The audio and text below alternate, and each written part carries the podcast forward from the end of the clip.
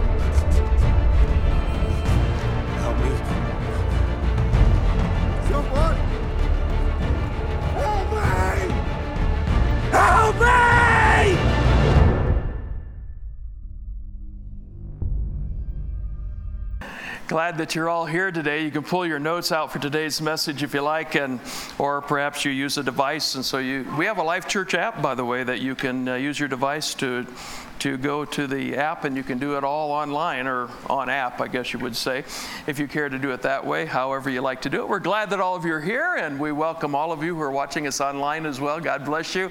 We welcome you to Life Church this morning, and. Um, that, that video that you just saw is a portion of the uh, film that showed last Sunday night uh, on the television program on NBC, AD The Bible Continues. Uh, I don't know if you're watching it or not, but it is just an excellent series. It's going to take us through about the first half or so, maybe a little bit more of the book of Acts. And powerful message, powerful drama. They really do a good job with it.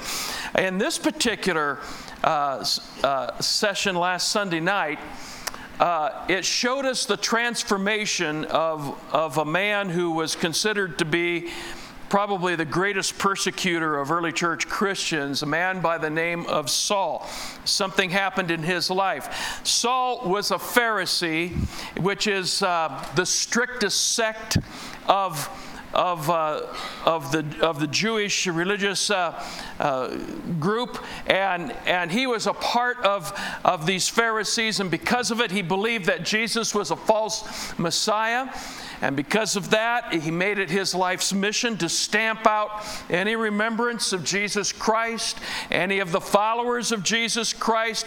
He made that his mission in life. Acts chapter 9 tells us about this, beginning with verse 1. Meanwhile, Saul was uttering threats with every breath. I underlined that part there just for you to get the, the spirit behind this guy, how, how possessed he was with trying to kill believers. In fact, it says that. I underlined that next little part eager to kill the Lord's followers. So he went to the high priest and he requested letters addressed to the synagogues in Damascus asking for their cooperation in the arrest of any followers of the way that he found there. He wanted to bring them back, both men and women, to Jerusalem in chains. And some of those, would, those people would spend years in prison, others would actually be executed.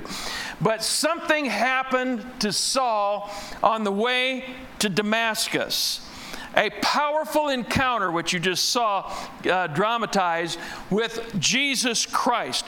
And, and Acts chapter 9 continues to give us the story of what took place, what I call a close encounter of the spiritual kind took place in Saul's life. Verse 3 As he was approaching Damascus on his mission, a light from heaven suddenly shone down around him. He fell to the ground and heard a voice saying to him, Saul, Saul, why are you persecuting me? Who are you, Lord? Saul asked, and the voice replied, I am Jesus, the one you are persecuting. Now get up, go to the city, and you'll be told what you must do.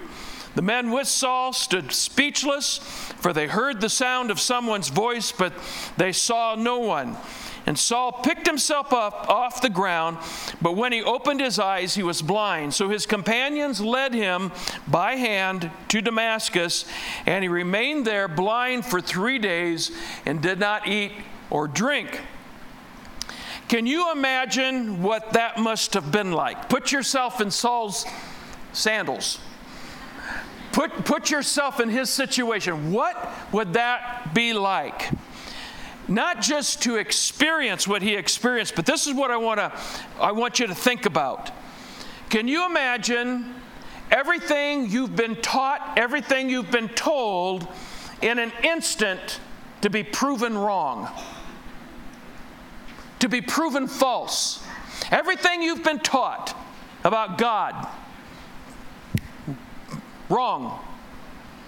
Everything you've believed about God suddenly false. That's what happened to him. In that instant, everything that he had believed up to that point, in fact, everything he was doing to fulfill what he believed, was proved in that instant to be wrong, to be false. Can you imagine how that would feel? It reminds me a lot of what some of you have gone through. Oddly enough, it reminds me of a lot of the people that come to this church today who were once a, a part of, a, of a, a religious system and that in that religious system, you found a, a sense of uh, security and you found a sense of meaning, and perhaps you found a sense of even uh, uh, a spiritual, uh, what you felt to be insight or comfort to your heart. But through the process of time, suddenly it became obvious to you that what you had been told and what you had been taught was not right. It was incorrect, it was false. And everything you thought was right spiritually suddenly is shown to be wrong, is shown to be false. You know, you have a choice to make when you come to that realization, if that happens to you. You have a choice to make with your life. When something that you've always believed to be true is suddenly shown to be false, you can walk away from any semblance of truth.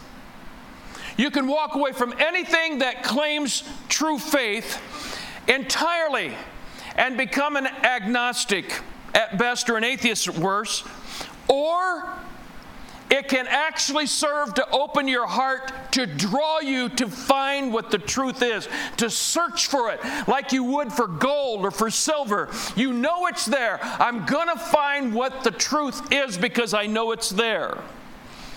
I have known people in my life who have gone both ways.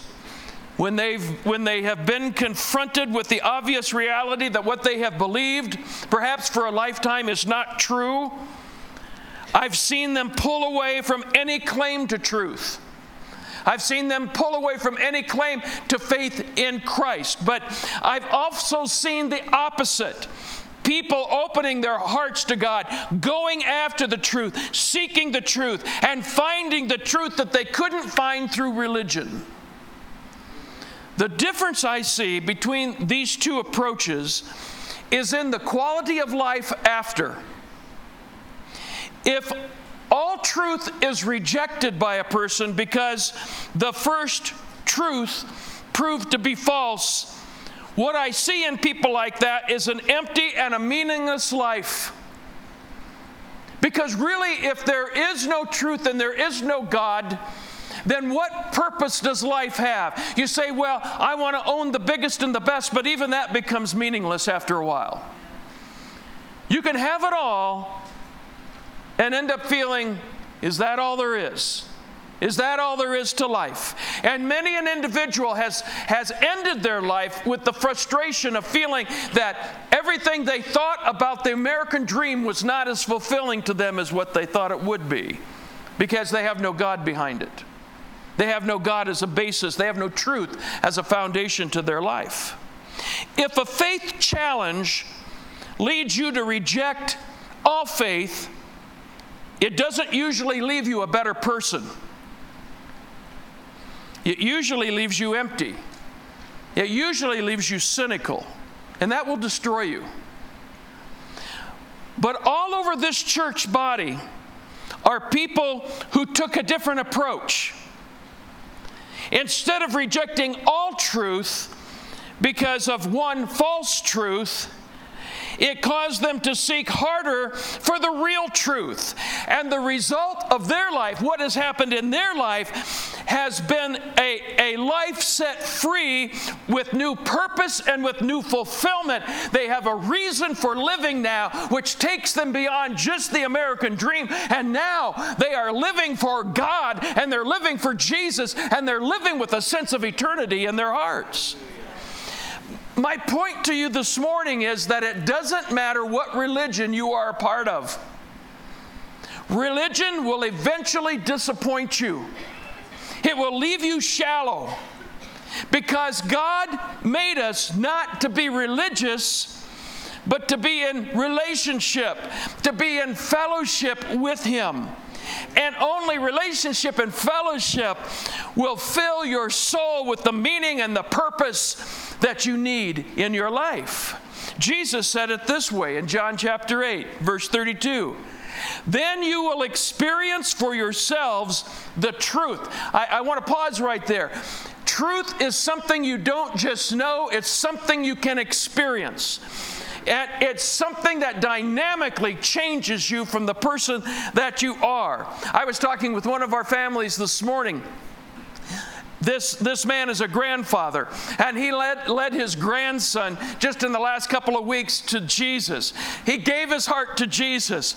And the transformation in this little eight or nine year old boy has been so dramatic, the rest of the family has noticed. We're not talking about a religious philosophy. A philosophy will not do that for you. The only thing that can change you is a close encounter of the spiritual kind. And that's what Saul had, and that's what this little boy had through the words of his grandfather as his grandfather led him to Jesus Christ as Savior. That little boy experienced for himself the truth. I'm here to tell you, you can experience truth in your life if you want it. And Jesus says, the truth will free you. And then I love verse 36 because because if the Son sets you free, you are free through and through. Hallelujah. What a great way of talking about it. Completely, totally. Only real truth will satisfy your soul through and through. Religion can give you some short term satisfaction. It can. Doesn't last long. But it can give you short term satisfaction. That's what Saul had.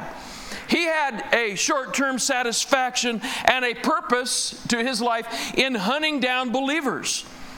There was a sense of purpose in him impassioned uh, purpose to, to hunting down believers, imprisoning them, and, and killing even some of them. But when he had his close encounter of the spiritual kind, what he was and what he was doing and what he was becoming no longer satisfied his, his soul, his life. He wasn't free anymore through and through, he wasn't complete through and through. Instead, that led him to something that was deeper, and that deeper something something was a someone, and his name was Jesus, and Jesus touched him and transformed him and made him into a new man.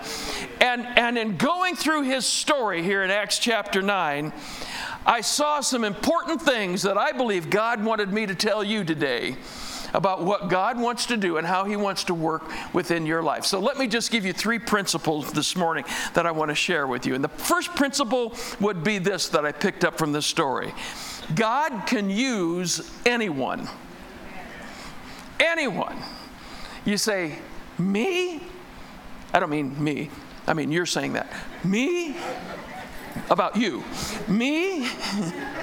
God can use me? God can use you? Absolutely. The story of, of Saul's conversion from religion to faith in Jesus Christ continues with God tapping the shoulder of a very devout believer in Jesus by the name of Ananias. And the Holy Spirit comes to Ananias and says, Ananias, I want you to go meet someone, and his name is Saul. And he's staying over at a guy's house by the name of Judas. That's not Judas Iscariot, it's a different Judas. Goes over to Judas's house and he says, He lives over on Straight Street. That's Straight Street, not State Street. He, he, he, lives over on Straight Street. I want you to go to State, uh, Straight, State Street. I want you to go to Straight Street. And I want you to go to Judas's house because a guy by the name of Saul is there. You know Saul, the guy who's killing all the people like you.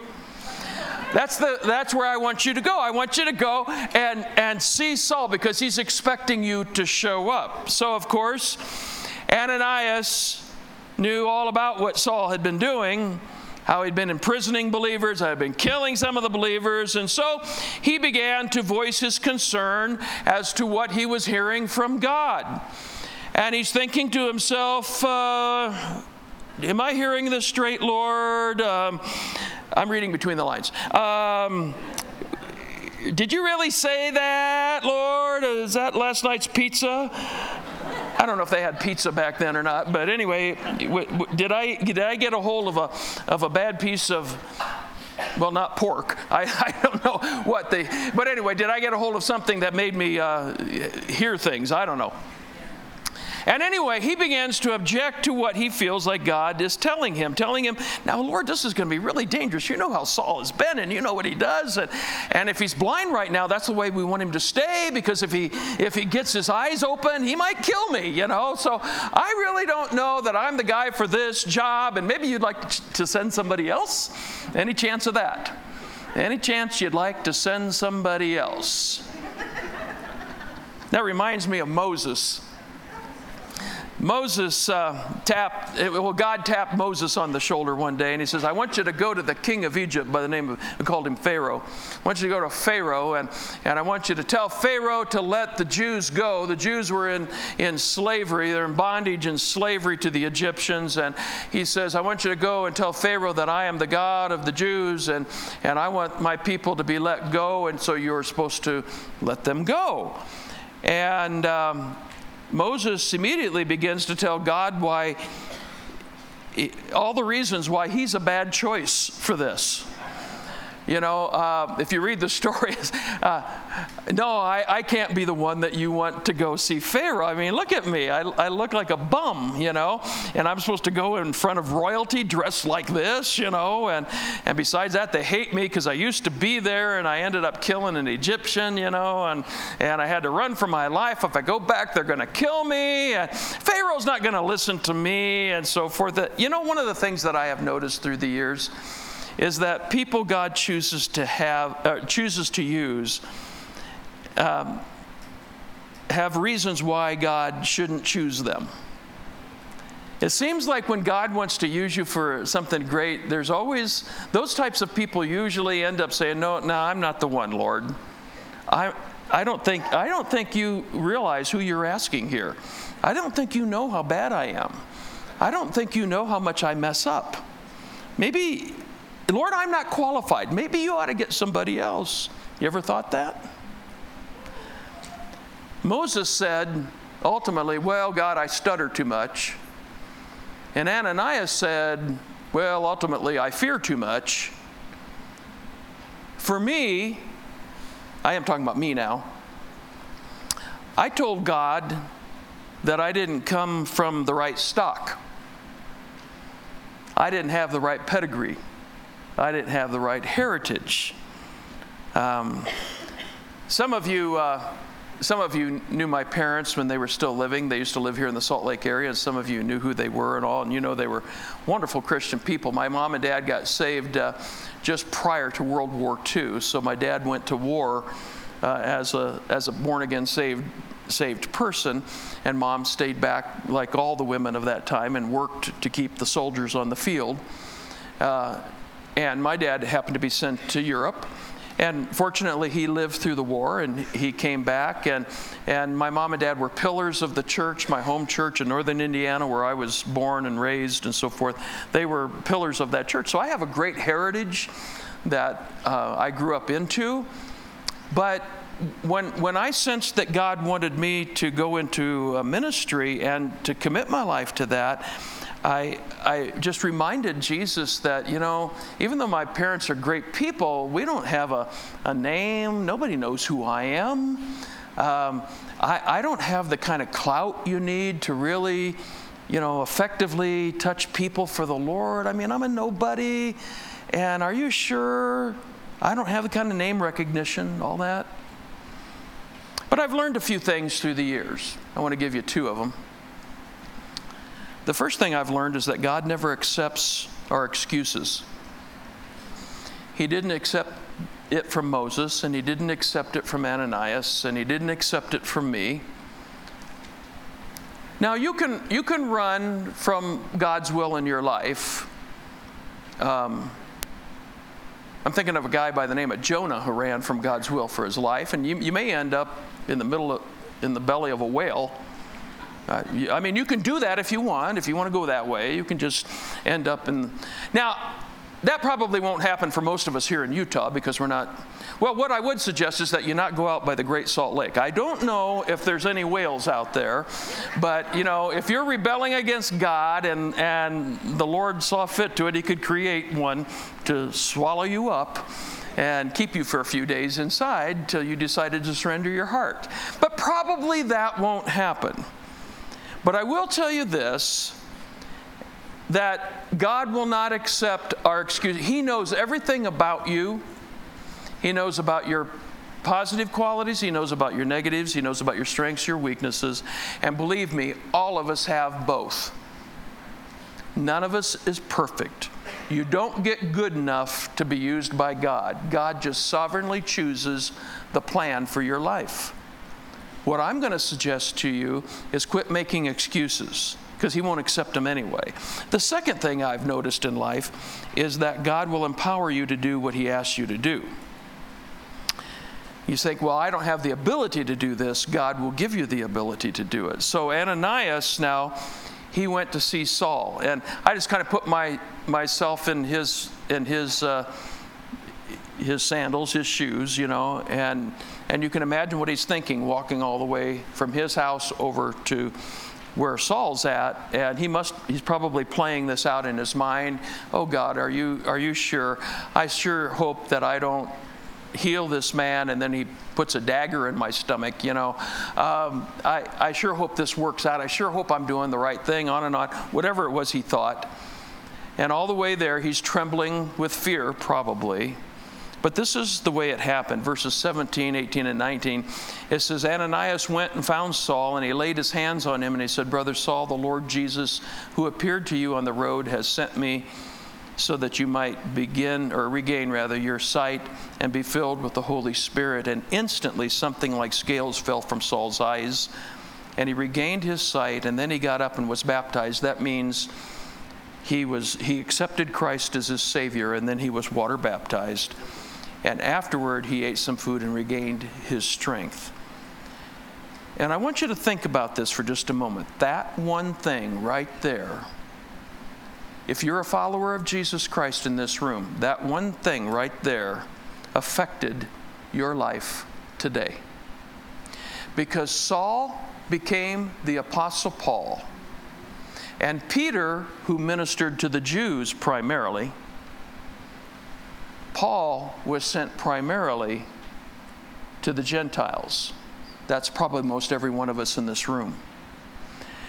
And because Paul, Saul became Paul, and Paul went to the Gentiles, that message got all the way to where you and I are in 2015. The odds that you and I would hear the gospel message in a world of billions and billions of people are so infinitesimally small that you should never allow yourself to take for granted what has happened in your life. The fact that you are saved, that your sins are forgiven, that Jesus is your Lord, and that you are on your way to heaven. Never lose the joy of what happened because Ananias sucked it up, went over and prayed for Saul, took a chance, and that event reached us today. Now, that brings me to the second thought I want to share with you. Always do what God asks you to do. It's as simple as that. Now, I want to make two comments about this thought. This is what I've learned. Number one, that you will be happiest with your life doing what God has asked you to do. The reverse of that is also true. You will be the sourest, the most unhappy, the, the most unfulfilled when you know you're supposed to do one thing but you don't do it. And you go a separate way with your life. But you will be happiest with your life if you do what God is calling you to do with your life. God doesn't call all Christians to do what I'm doing. Not all of you have been called to do this, but some of you have. And God is going to prepare you for the day when you will kick me out and be sitting up here.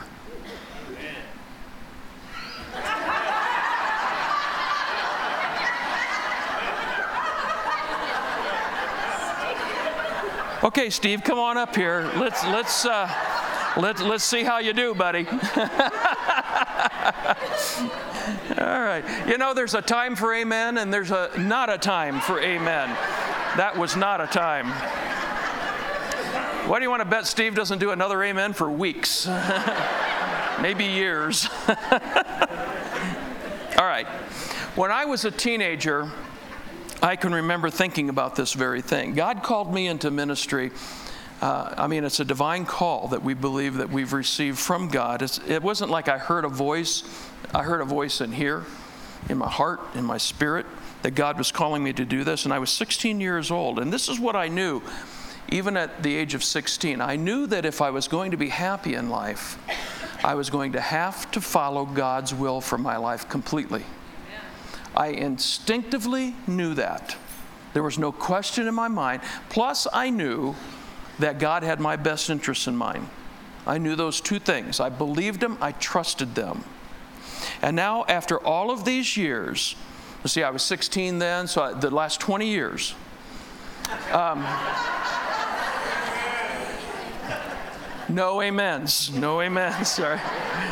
And, and, now, for the last whatever number of years it's been, I can tell you all these years later that those feelings were exactly right. That if I was going to be happy in life, I had to live it God's way, do God's will for my life, and that God had my best interests in mind. And I have proven that to be absolutely correct and true with my life. In fact, following God's will, this is going to, I'm going to I'm going to give you my testimony right now, okay? Following God's will for my life has been the single most right decision that I have ever made in my life. It's more important than my decision for her. It's more important than my decision for what churches that we have served. It's more important than anything else that I've ever done in my life because this has affected the character of who I am as a person. In fact, had I not made that decision, she would have never connected with me because she was looking for a, heart, a man with a heart after God. And if I would not have had that heart after God, she would have had nothing to do with me. And I'd have walked around campus like a whimpering dog instead of the prettiest girl on campus on my arm. I didn't do it to get her. That's a side benefit that came. I made the decision before I ever met her. But the commitment to God has been the single most right decision that I have ever made with my life. Now, can you imagine the joy in Ananias' heart after Saul gave his life to Jesus Christ? All of his worries, all of his fears are gone. Everything he was thinking, trembling about, all the way from his house over to where Saul's at, everything is gone. He walks in, he lays his hands on, he's cringing, but he says, God, I'm going to do what you want me to do. He lays hands on Saul. He prays for him. Saul gets his eyes back and he converts to faith in Jesus Christ. And I'll let you know that that was absolutely the, I'll guarantee you, he, the most joyful experience Ananias ever had in his life. He was so thankful at that moment he had followed the will of God for his life. When you do what you know God wants you to do with your life, it will give you a sense of purpose and fulfillment and joy that nothing else, I don't care how much you own, how many positions you hold, none of that bears any close resemblance to what you get when you have led somebody to the Lord, when you have done what God has asked you to do with your life. Wow, you talk about living with fulfillment and joy. He had it. Second thing I want to tell you is you'll do more than you thought you could do with your life. So always do what God asks you to do. Why? Because you'll be happiest if you do.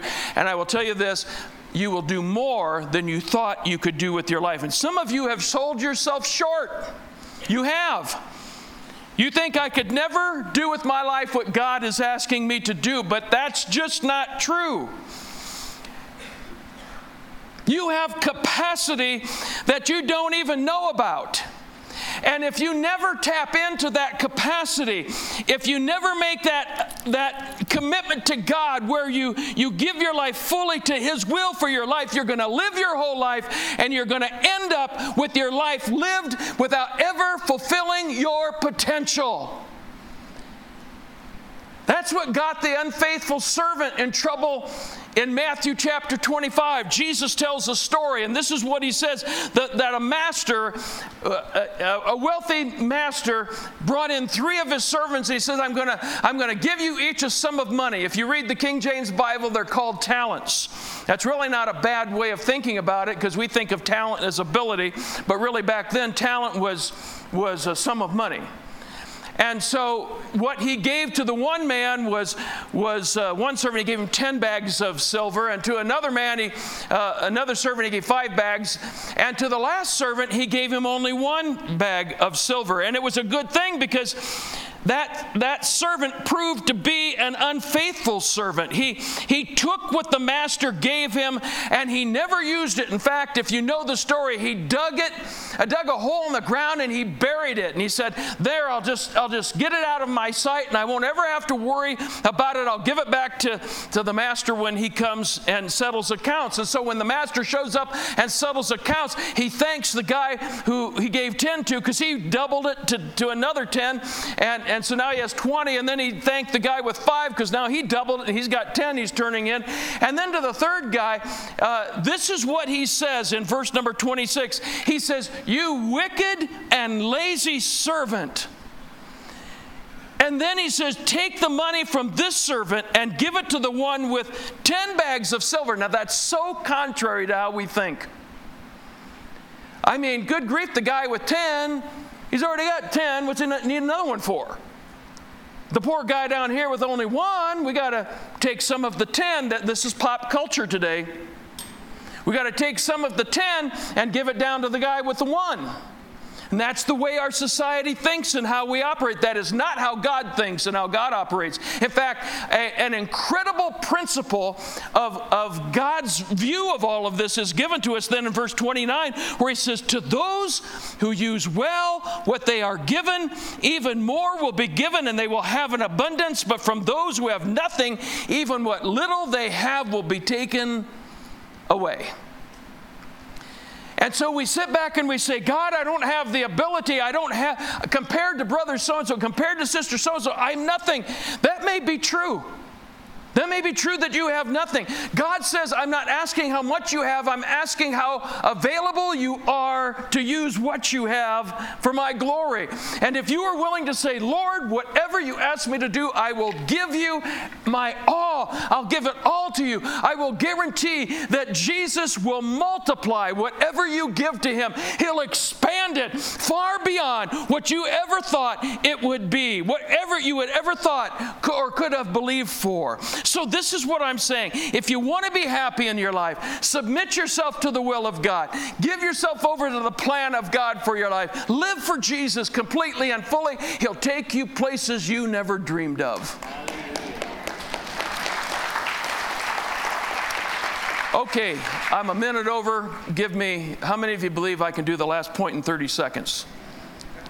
You foolish people, you foolish people. But hang with me, the last one's good too. If you've got to go at 12, get up and go right now so you don't interrupt my, my third point, okay? This is important. Number three, no one is beyond God's grace. That's the third principle I learn out of this story. You know, if we had lived back in Saul's time, and we had been asked to compile a list of the, of the top 100 most impossible people to reach for Jesus. I don't know who would have been number one, but I'll bet you Saul would have been probably right up there at the top, maybe next to Caiaphas and Pilate. you know, because ah, these guys will never come to, to Jesus. I didn't fully understand the kind of passion and hatred in Saul's heart for Christians. I couldn't really comprehend that as I would read the story through the years until I have seen the hatred against Christians in, in groups like ISIS today. That is so foreign to me. I don't understand that kind of hatred. When Carrie and I, along with Pastor John and Karen, went a year ago to Israel, we visited a place called the Temple Mount. Most of you know it. You've seen pictures of it. It's got, it used to be where, where the temple sat. But in AD 70, the Romans came in and destroyed Jerusalem and they tore down the temple at that time, and that was the end of the temple. The temple's never been built since AD 70. So, um, you know, a long time. In its place has been built a Muslim mosque. And you've seen the mosque. It's a gold dome mosque that sits there on the Temple Mount. But um, now, the, Temple Mount is controlled by Israel, but that area is still primarily a Muslim area. Well, it is a Muslim area because it's a holy place uh, for their religion. Now, we don't know for sure what happened, but while we were there, suddenly a group of Muslim men began, they stood up and began shouting and yelling, Allah is great! Allah is God, Allah is great. And they said it over and over and over again. And as this group started doing that, and, and, other groups from around the Temple Mount area all joined in, and until it became a big group of men, and they were all yelling and screaming with impassioned voices Allah is great, Allah is God, Allah is great. And our tour, our tour uh, guide quickly got us off of the Temple Mount. And then when we got away from the area and had a chance to sit down, he, he kind of said, Probably what happened was that this group of Muslims saw some Jews or some Christians, either one, either praying or singing quietly to themselves while they were up there on the Temple Mount. And that set them all off. And it ensued a virtual riot, which necessitated the Israeli soldiers to come in and, and calm it back down. Uh, I mean, no shots were fired or anything, but it calmed everything back down until peace returned to the area. I thought about that.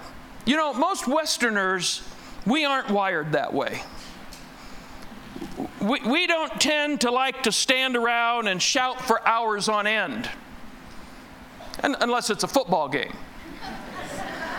but apart from that, we don't tend to do those kind of things. But this kind of thing happens regularly in places like Iran and Pakistan and the Temple Mount and and, and all of these kinds of areas. And it becomes easy to look at people like that and to think they're beyond hope. Boy, they'll never come to Jesus. But here's what God wants to say to us today absolutely no one is beyond hope. Back in the 1950s, a gang leader of what at the time was the most violent street gang in New York City, called the Mau Mau's, that gang leader was confronted by, a, by the love of God through a skinny, rural Pennsylvania street preacher by the name of David Wilkerson. The gang leader's name was Nicky Cruz. Some of you have heard Nicky. David Wilkerson went to be with the Lord back in 2011. But Nicky is still alive today. I remember reading the story in the cross and the switchblade. And at what one point in their relationship, the relationship between Wilkerson and Cruz, at one point in their relationship, Nicky was under such conviction and he was so angry. And, you know, keep in mind, he's the leader of the most violent gang in New York City. You don't mess with this guy. But this skinny little preacher kept bringing the love of God to him. And one time, uh, Cruz said to David Wilkerson, If you don't shut your mouth and stop talking to me about this Jesus, I'm going to cut you up into a thousand pieces. And David Wilkerson said to him, If you do, every piece will say, Nicky, I love you. Well, he ran away but he couldn't get away from God and he couldn't get away from the love of God that came through Wilkerson. And eventually he surrendered his heart to Jesus Christ and became one of the most significant ministers to inner city youth and into gang ridden areas of our inner cities in America. He became one of the most powerful voices for the love of God and still continues to do that today. He's in his 70s now, but he's still doing it. But you know, that brings up an important question that I just want to close by asking you today. Who is spiritually impossible in your life? Who's beyond hope in your life? Um, your son, your daughter, a neighbor, someone at work, given up on them, your husband, your wife, maybe you. Maybe you've given up on yourself. If you have, then God sent you here today to hear just one thing. And the one thing is this that God has not given up on you. And that there is no sin that you can commit that will negate God's love for your life. If you will turn yourself to the amazing love of this amazing God, He will accept you. See, the biggest lie the devil tells people is that they have to get good enough for God to accept them. When I get good enough, then I'll go to church. If I go to church the way I am right now, the ceiling, the, you know, the roof will cave in. Well, if some of you thought that, I just want to submit to you the roof is still up there. It didn't cave in when you walked into this place. You want to know why? Because God does not judge us the way we judge each other or the way we judge ourselves. Jesus will accept you just the way you are. If you could be good enough without God, then you wouldn't need God. The point of all of this is that none of us could be good enough without God. We need God in our life. And He will accept you, and He will save you, and He will change you. Paul was a murderer. Jesus saved him anyway. Nicky Cruz was a gang leader of the most violent gang in all of New York City. God only knows what he did. Jesus saved him anyway. All over this room today are people that the devil used up and the world gave up on, but not Jesus. And today they are changed people. Today they are delivered people. Today they are set free people. Hallelujah. On their way to heaven. And if you wonder if it can happen for you, God sent you into this room today to hear this one thing. Yes, it can happen for you if you will turn your life over to Jesus and receive His revelation as Savior into your life. Would you bow your heads with me this morning? Here at Life Church, we pray that you have a blessed week. Please connect with us on Facebook, Twitter, or Instagram, or you can always go to lifechurchutah.com.